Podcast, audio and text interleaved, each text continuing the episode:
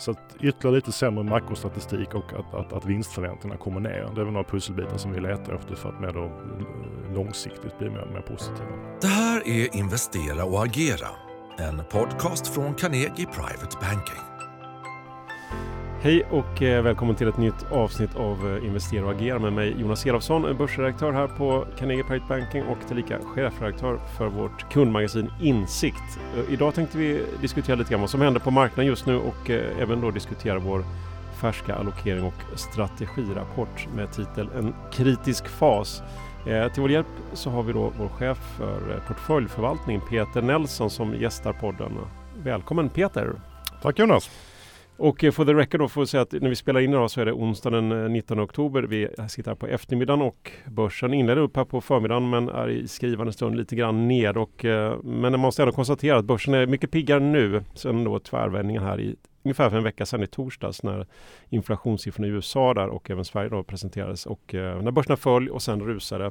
Och eh, vi kan väl konstatera att vi har sett en del ljusglimtar och bland annat den här eh, U-svängen i Storbritannien där man har då dragit tillbaka de här enormt ofinansierade skattesänkningarna men kanske viktigare och som vi kanske kommer in på lite här idag då det är väl rapportperioden som man ändå får säga har börjat bra med styrkebesked från inte minst amerikanska investmentbanker och ur svensk synvinkel då verkstad då med Sandvik igår som var eh, ja, överträffade på nästan alla punkter och drog med sig hela sektorn och Atlas Copco kom idag vid lunchtid som väl också egentligen var väldigt bra, kanske kan komma tillbaka till det med. Eh, vi har även sett bankrapporter och Handelsbanken som var väldigt stark så att det har dragit med sig banksektorn. Så det har ju varit positivt och eh, vi har även sett att råvaror generellt får man nog säga kommit ner.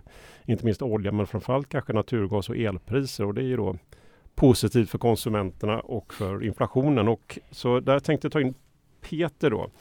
Vad, vad, alltså börsen har stigit någonstans i runda slängar 7% sedan torsdagsbotten där i förra veckan. Är det här är det ett lättnadsrally, ett så kallat björnmarknadsrally vi ser eller är det någon mer, är det någon mer varaktig vändning som vi faktiskt ser här?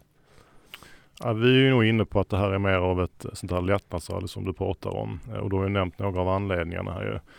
Eh, man ska väl lägga till också då att eh, börsen hade gått ner ganska mycket innan. Inte minst september var en svag månad. Så att sentimentet eh, har ju varit ganska negativt. Vi har sett att liksom positioneringen är ganska negativ.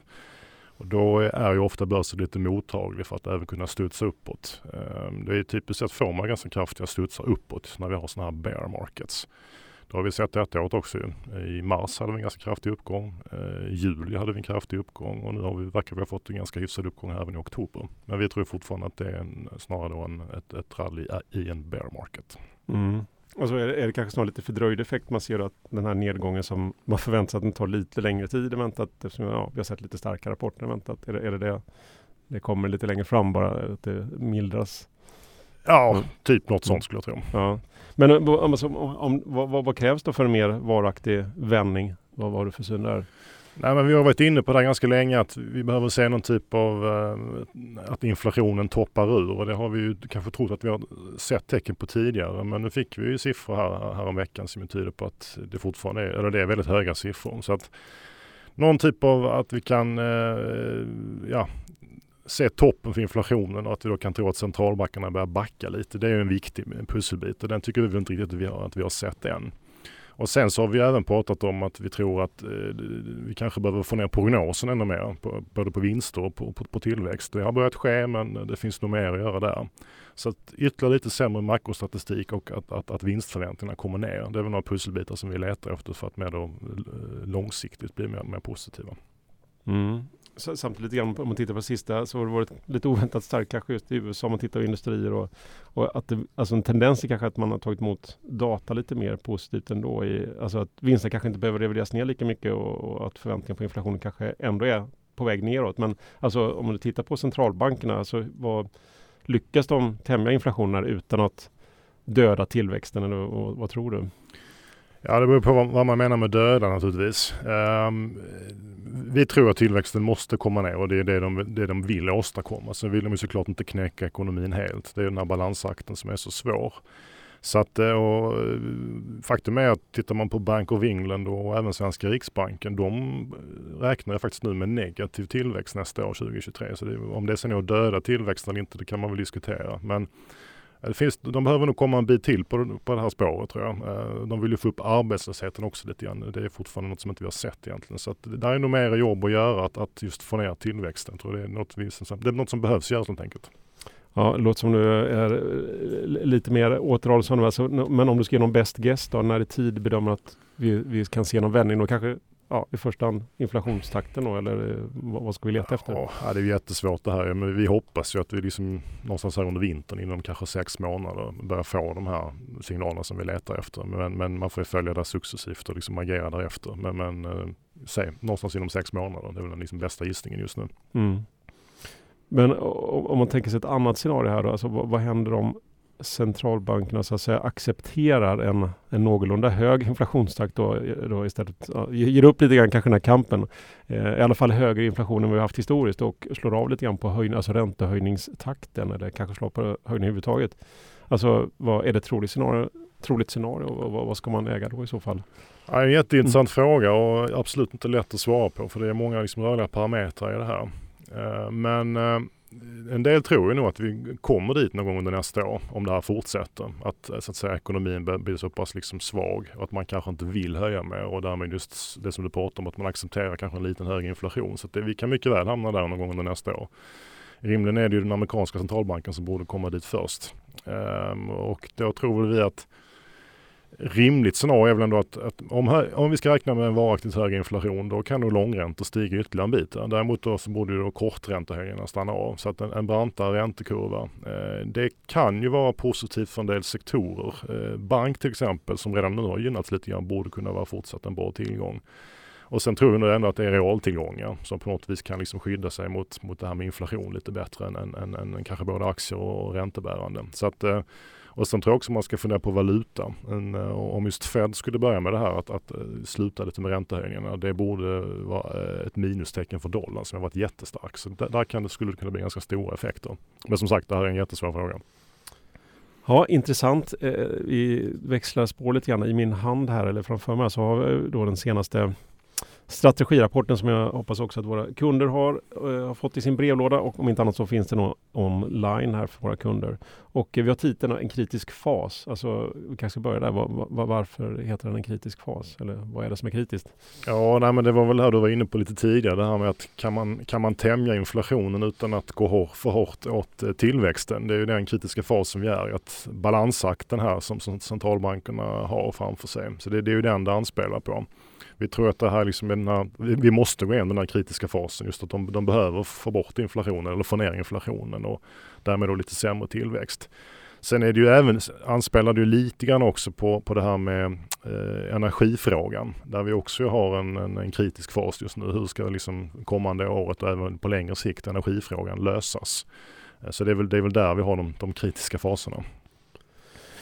Ja, och du är då chef för vår portföljförvaltning. Så ska komma in lite grann mer på, om man tittar lite översiktligt då på vår allokering, kan man, kan man, eller vår allokering kan man säga att vi är ganska fortsatt försiktiga till börsen och eh, har ju varit så en tid. Eh, och faktum att vi gick från övervikt till aktie till neutral redan vid årsskiftet faktiskt då, då, då börserna toppade och eh, under våren sen så har vi då sänkt hela vägen till undervikt som vi har just nu då. Men om vi får i hand då så har det där varit helt rätt och aktier har ju tappat ganska mycket dessutom får man säga. Men hur, hur så att säga, ser vår allokering ut nu idag då jämfört med tidigare? Vad, är det några förändringar som vi presenterar i vår rapport? Alltså det, det, är ju faktiskt ganska likt eftersom vi har haft det de senaste månaderna eh, eller under sommaren eftersom vi tycker att scenariot är, då är ganska likt. Så vi är ju fortfarande underviktade aktier. Um, och vi, vi gillar ju så att säga hellre utländska uh, aktier än svenska aktier i dagsläget. Och, och, vi tycker att man då ska ha en övervikt mot alternativa tillgångar vilket vi har dragit en lans för under större delen av året. Sen ska ju ändå sägas då att jag tycker att Eh, och vi är neutrala mot ränteband kan man väl lägga till också. Eh, men det jag vill säga är att, att ränteuppgången har gjort att det nu börjar se mer intressant ut med räntebären igen. Så att vi, liksom, vi letar efter lägen att kunna bli lite mer positiva faktiskt även mot räntebärande. Och det gäller väl också så att säga börsen. Vi tror ju att nästa steg är att vi ska så att säga vikta upp aktieportföljerna igen. Men där vi tycker ju uppenbarligen att det, det, det, är fortfarande lite för tidigt för att, att göra den manövern. Så att det är relativt likt det som vi har haft eh, i de senaste månaderna. Vad, du säger något det kanske är dags för aktier på sig. Eller vad, vad skulle kunna få er att öka vikten i aktier? Då? vad väntar du på där? Nej, men det, det, är ju det här med igen, typ tillbaka till centralbankerna och till, till förväntningarna på, på vinst och tillväxt. Det är ju de, de frågetecknen som vi vill kunna bocka av. Eh, alternativt är att vi skulle få ytterligare så en större nedgång härifrån. Att det helt enkelt blir för billigt någonstans. Men då tycker vi nog att att ja, det borde något gått ner åtminstone kanske en 10% till för då, då, då börjar man få så pass bra odds för att man kanske ändå ska bli lite mer positiv. Eh, men, men grund och botten är det det här med att, att få ner vinstförväntningarna och att, att, att centralbankerna kan, kan tona ner retoriken lite grann. Det är framförallt där vi letar efter de, de signalerna valutan har ju verkligen kommit eh, i spel i år. Eller framförallt om man kanske ser på viktigaste, eller en av de viktigaste är väl den starka dollarn och svaga kronan. Eh, eller, eller båda två höll jag på att säga. Vad, mm. vad, vad, vad, har det gett för effekter och är det, är det här peaknivåer vi ser på? Vänder dollarn här eller vad tror vi? Ja, man, som svensk kan man väl nästan hoppas att det är peaknivå på dollarn. Men, men risken är väl att eh, svaret beror ju på vilket risksentiment vi kommer ha i marknaden. Om det är fortsatt lite grann det här risk-off, det vill säga dålig, dålig riskvilja, då tror risk, finns det en risk att, att kronan fortsätter vara ganska svag mot dollarn. Eh, vi har ju valt att, att satsa mer på, på, som jag sa, på utländska tillgångar istället för svenska och då, då, då tjänar man lite grann på, på, på, en, eh, på en svag krona. Det, så det är en diversifiering man kan göra i portföljen. Så vi ligger ju kvar med den synen fortfarande. Men sen är det ju det är anmärkningsvärt hur mycket kronan har tappat mot, mot, eh, mot dollarn. Och såklart när pendeln väl svänger om då kan det gå rätt fort åt andra hållet. Men vi, återigen, vi, vi tror inte att vi är riktigt där än. Okej, vi kan runda av kanske lite aktiedelen här men du kanske ändå har någon, någon eller några favoritaktier i din portfölj just nu. Vad, vad är det du känner mest för där? Ja, det, det blir lite mer mm. defensivt eftersom vi då inte har så att säga, tryckt på någon köpknapp än. Så, att, mm. så att då håller vi oss till, till sektorer och bolag som vi tror kan stå emot eh, hyfsat väl i det här klimatet. Astra är en aktie vi har gillat eh, i portföljen under större delen av året, eller hela året. Den finns fortfarande kvar som, som ett innehav eh, och som inte är så konjunkturberoende. Eh, där vi, vi tror att de kan växa bra ändå. Mm. Och sen eh, kan jag även nämna då AAK som också är ju åt dagligvaruhållet. Eh, så det passar väl också ganska bra in i det makroklimatet vi har. Så det är också ett innehav i portföljen som jag tycker passar rätt bra just nu. Mm. Specialfettbolaget ja. som vi brukar säga. Om vi då tittar på räntebärande som vi då har neutral i just nu vikt. Vad, vad, finns det något du vill lyfta fram där? Ja, men vi har gjort lite justeringar där. Vi har ju faktiskt minskat på exponering mot nordiska eh, krediter, företagsobligationer. Det har ju att göra med att eh, det är en del fastighetsexponering där och det är en sektor som är i, i hetluften och som är ganska riskfylld. Och dessutom är det en ganska illikvid marknad, den nordiska kreditmarknaden. Så vi har dragit ner exponeringen däremot och istället ökat upp mot eh, statsräntor eh, och eh, det man kallar för investment grade, globala investment grade obligationer, så lite säkrare saker. Och det innebär att vi har faktiskt förlängt eh, durationen, alltså löptiderna på de eh, investeringar vi har eftersom vi tror kanske att huvuddelen av ränteuppgången ändå är bakom oss. Mm. Så det är mm. de förändringar vi har gjort i, i ränteportföljen. Alternativa investeringar är ett annat då, tillgångslag som vi har. Alltså vad, vad gör vi där som vi ändå har vår övervikt i? Ja, nej, men några saker vi har hittat de senare tiden är ju dels har vi adderat trendföljare till portföljen. Eh, det är ju kvantstrategier som, som helt enkelt äh, agerar på långa trender och de har börjat uppstå igen i marknaden. Kan även tjäna pengar när, när det går ner då. huvudsaken är att det rör sig åt ett håll egentligen. Så det har vi adderat i portföljen. Eh, vi har även tagit in en kinesisk long short förvaltare som både säljer och köper aktier och som är marknadsneutral så det spelar inte så stor roll vart marknaden som helhet går utan det gäller att hitta bra och dåliga aktier och spela dem emot varandra. Eh, så det, och där tror vi den just kinesiska marknaden kan vara intressant så det har vi adderat i portföljen. Och sen tror vi fortsatt mycket på det som vi kallar för distressed debt. Eh, och det är ju ett tema som är bra just i stökiga tider. Eh, duktiga förvaltare som kan hitta stressade bolag men där, som ändå kommer att klara sig. Där man kan köpa in obligationer med stora rabatter. Så det är väl de tre jag skulle lyfta fram som, som intressanta inslag i den alternativa portföljen i nuläget. Mm.